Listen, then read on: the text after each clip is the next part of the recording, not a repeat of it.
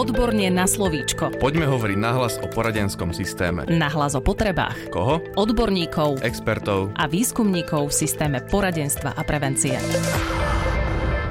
Každú stredu vám z Výskumného ústavu detskej psychológie a patopsychológie prinášame podcast Odborne na slovíčko. Pozdravuje vás Darina Mikolášová a dnes sa budem rozprávať so špeciálnym pedagógom Martinom Kmeťom. Budeme hovoriť o špecifických poruchách učenia, ktoré sa vyskytujú najčastejšie v našej populácii a plánujeme sa dotknúť aj toho, kedy a ako sa prejavujú.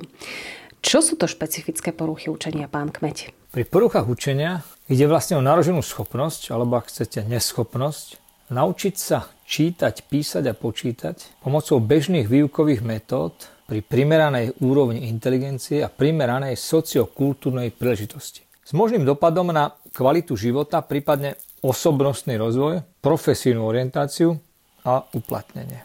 U nás je používaný aj termín špecifické poruchy učenia alebo vývinové poruchy učenia, uvádzaný v školskom zákone, prípadne špecifické poruchy vývinu školských zručností, ktorý je uvádzaný v MKCH 10, teda ide o medicínsky model klasifikácie.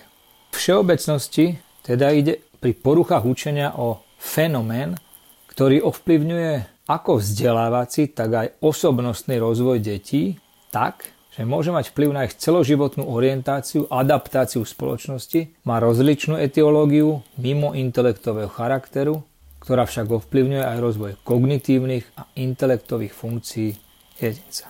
Uvádzané zastúpenie v populácii sa v literatúre pohybuje od 2 do 20%. Naše zistenia hovoria, že poruchy učenia v populácii školskej neprekračujú približne 3%. Napriek rôznym konceptom a terminologické nejednotnosti odborníkov predsa len existuje zhoda v tom, že pri poruchách učenia sa nejedná o jeden jav, ale ide o rozmanitý komplexný fenomén, ktorý sa manifestuje v rôznych podobách.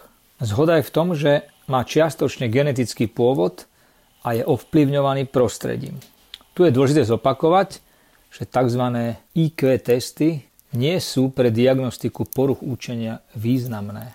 Nadaní, takisto ako aj deti alebo žiaci s výrazne podpriemerným intelektom, môžu mať poruchy učenia. Tu treba uviesť, že medicínsky model, ktorý je u nás preferovaný, považuje väčšina odborníkov za nevhodný. Keďže je to veľmi rôznorodá kategória, rôzne typy poruch učenia sa musia diagnostikovať aj napravať rôznym spôsobom. Povedzme si, ktoré sú najčastejšie poruchy, ktoré spôsobujú deťom v ťažkosti učení a čím sú charakteristické? Poruchy učenia môžeme typologicky triediť do troch skupín. Prvá, na báze poruch reči, to znamená, ide o narušené fonologické spracovanie, ťažkosti pri vyhľadávaní slov. Druhá skupina ide o neverbálnu poruchu učenia, to znamená báze poruch neverbálnych funkcií. A tretí je tzv. Výkonový typ. Ide o poruchy vlastného výkonu. Užívaná terminológia je tzv. Dysterminológia, teda dyslexia, dysgrafia a dyskalkulia ako najbežnejšie typy poruch učenia. V skratke, pri dyslexii ide o poruchu čítania, respektíve narušenú schopnosť naučiť sa čítať, pospech, rýchlosť, správnosť, techniku čítania, prípadne porozumenie textu.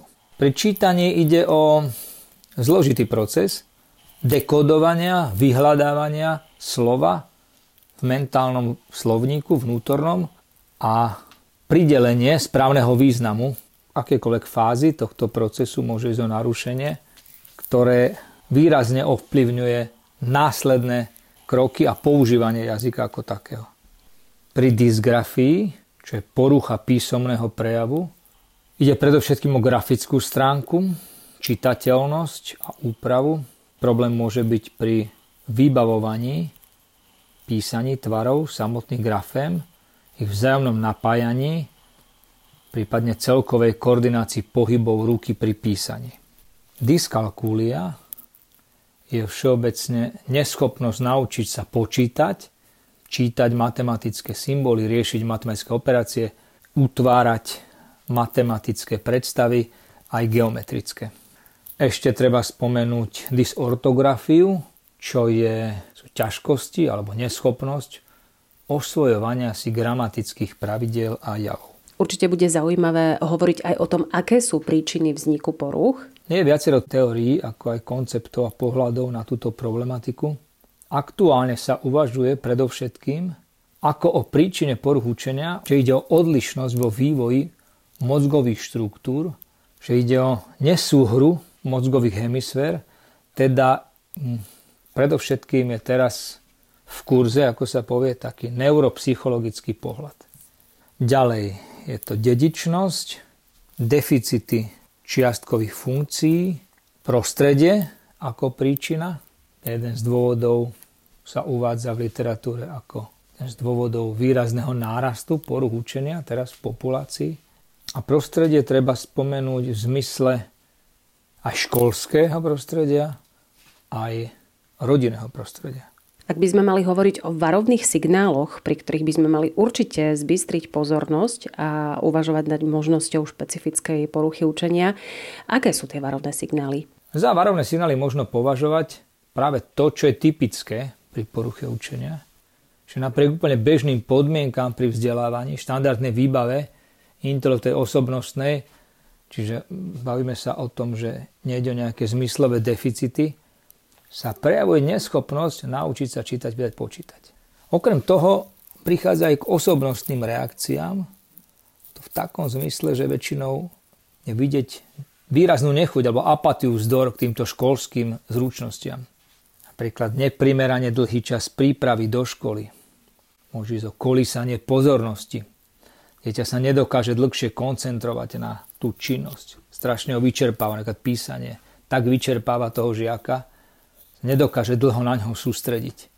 Skúsený pedagóg to myslím, že aj v prvej a v druhej triede veľmi ľahko odhalí. To dochádza k odporu k písaniu alebo čítaniu. To všetko môže byť signál poruch učenia. Čo sa týka druhého stupňa, napríklad diktovanie si po hláskach pri diktáte, napríklad počítanie na prstoch, prípadne tendencia písať tlačeným písmom a tak ďalej. No a nakoniec treba brať do úvahy prospech. Ano, keď príde k výraznému zhoršeniu prospechu, môže to byť takisto signál napríklad poruch učenia. Signál môže prichádzať aj z rodinného prostredia. Keď sa pedagóg dozvie, že neprimerane veľa času trávia napríklad nad domácou prípravou. Prípadne ide o sekundárne prejavy v správaní. To všetko môže signalizovať poruchu učenia. Napríklad, spomínam si z praxe, napríklad išlo krádež, že to bola nejaká žiačka. No a keď sme dostali na diagnostiku, vysvetlo, že má dyslexiu. Po úprave systému nastavili sme individuálny vzdelávací program a tieto prejavy vymizli. Kedy sa v školskom prostredí začnú prejavovať? Kedy si ich už môžeme všimnúť? Ide zväčša o začiatok školskej dochádzky, čiže v tej etape, keď začína samotné učenie. To neznamená, že je to vždy za každej okolnosti pozorovateľné. Príklad pri nadaných alebo pri žiakoch, ktorí dokážu kompenzovať poruchu akýmkoľvek spôsobom, môže dojsť k výrazným prejavom až na druhom stupni. Napríklad pri dyskalkulii, keď na druhom stupni nahrádza delenie a násobenie jednoduchými operáciami, môže ísť o dyskalkuliu a tak ďalej. V všeobecnosti, keď pretrvávajú prejavy alebo stratégie, ktoré sú charakteristické skôr pre predchádzajúce vzdelávacie etapy, môže to signalizovať aj okrem iného samozrejme poruchu učenia. Je jasné, že vtedy školský výkon nezodpovedá potenciálu dieťaťa a často nedokáže dieťa už uniesť tú školskú záťaž a príčinou môže byť práve porucha učenia. A na záver nám ešte povedzte, ako sa dajú včasne podchytiť špecifické poruchy učenia a ako s nimi v školskom prostredí môžeme pracovať. Treba zdôrazniť, že ak máte podozrenie na poruchu učenia alebo akýkoľvek školský problém, neváhajte osloviť poradenské zariadenie, prípadne odporúčiť rodičom vyšetrenie v poradenskom zariadení. Predíde sa tým možným následkom, alebo vážnejším následkom u dieťaťa a zároveň eventuálna náprava deficitov alebo porúch sa začne čo najskôr. Čo je jeden z rozhodujúcich faktorov pri školskej úspešnosti. To bol špeciálny pedagóg Výskumného ústavu detskej psychológie a patopsychológie Martin Kmeť. Ďakujeme veľmi pekne za odpovede. A ak máte konkrétne a špecifické oblasti a takisto aj otázky týkajúce sa témy špecifických poruch učenia, určite nám napíšte na odborne@woodpub.sk. Stretneme sa opäť na budúcu stredu.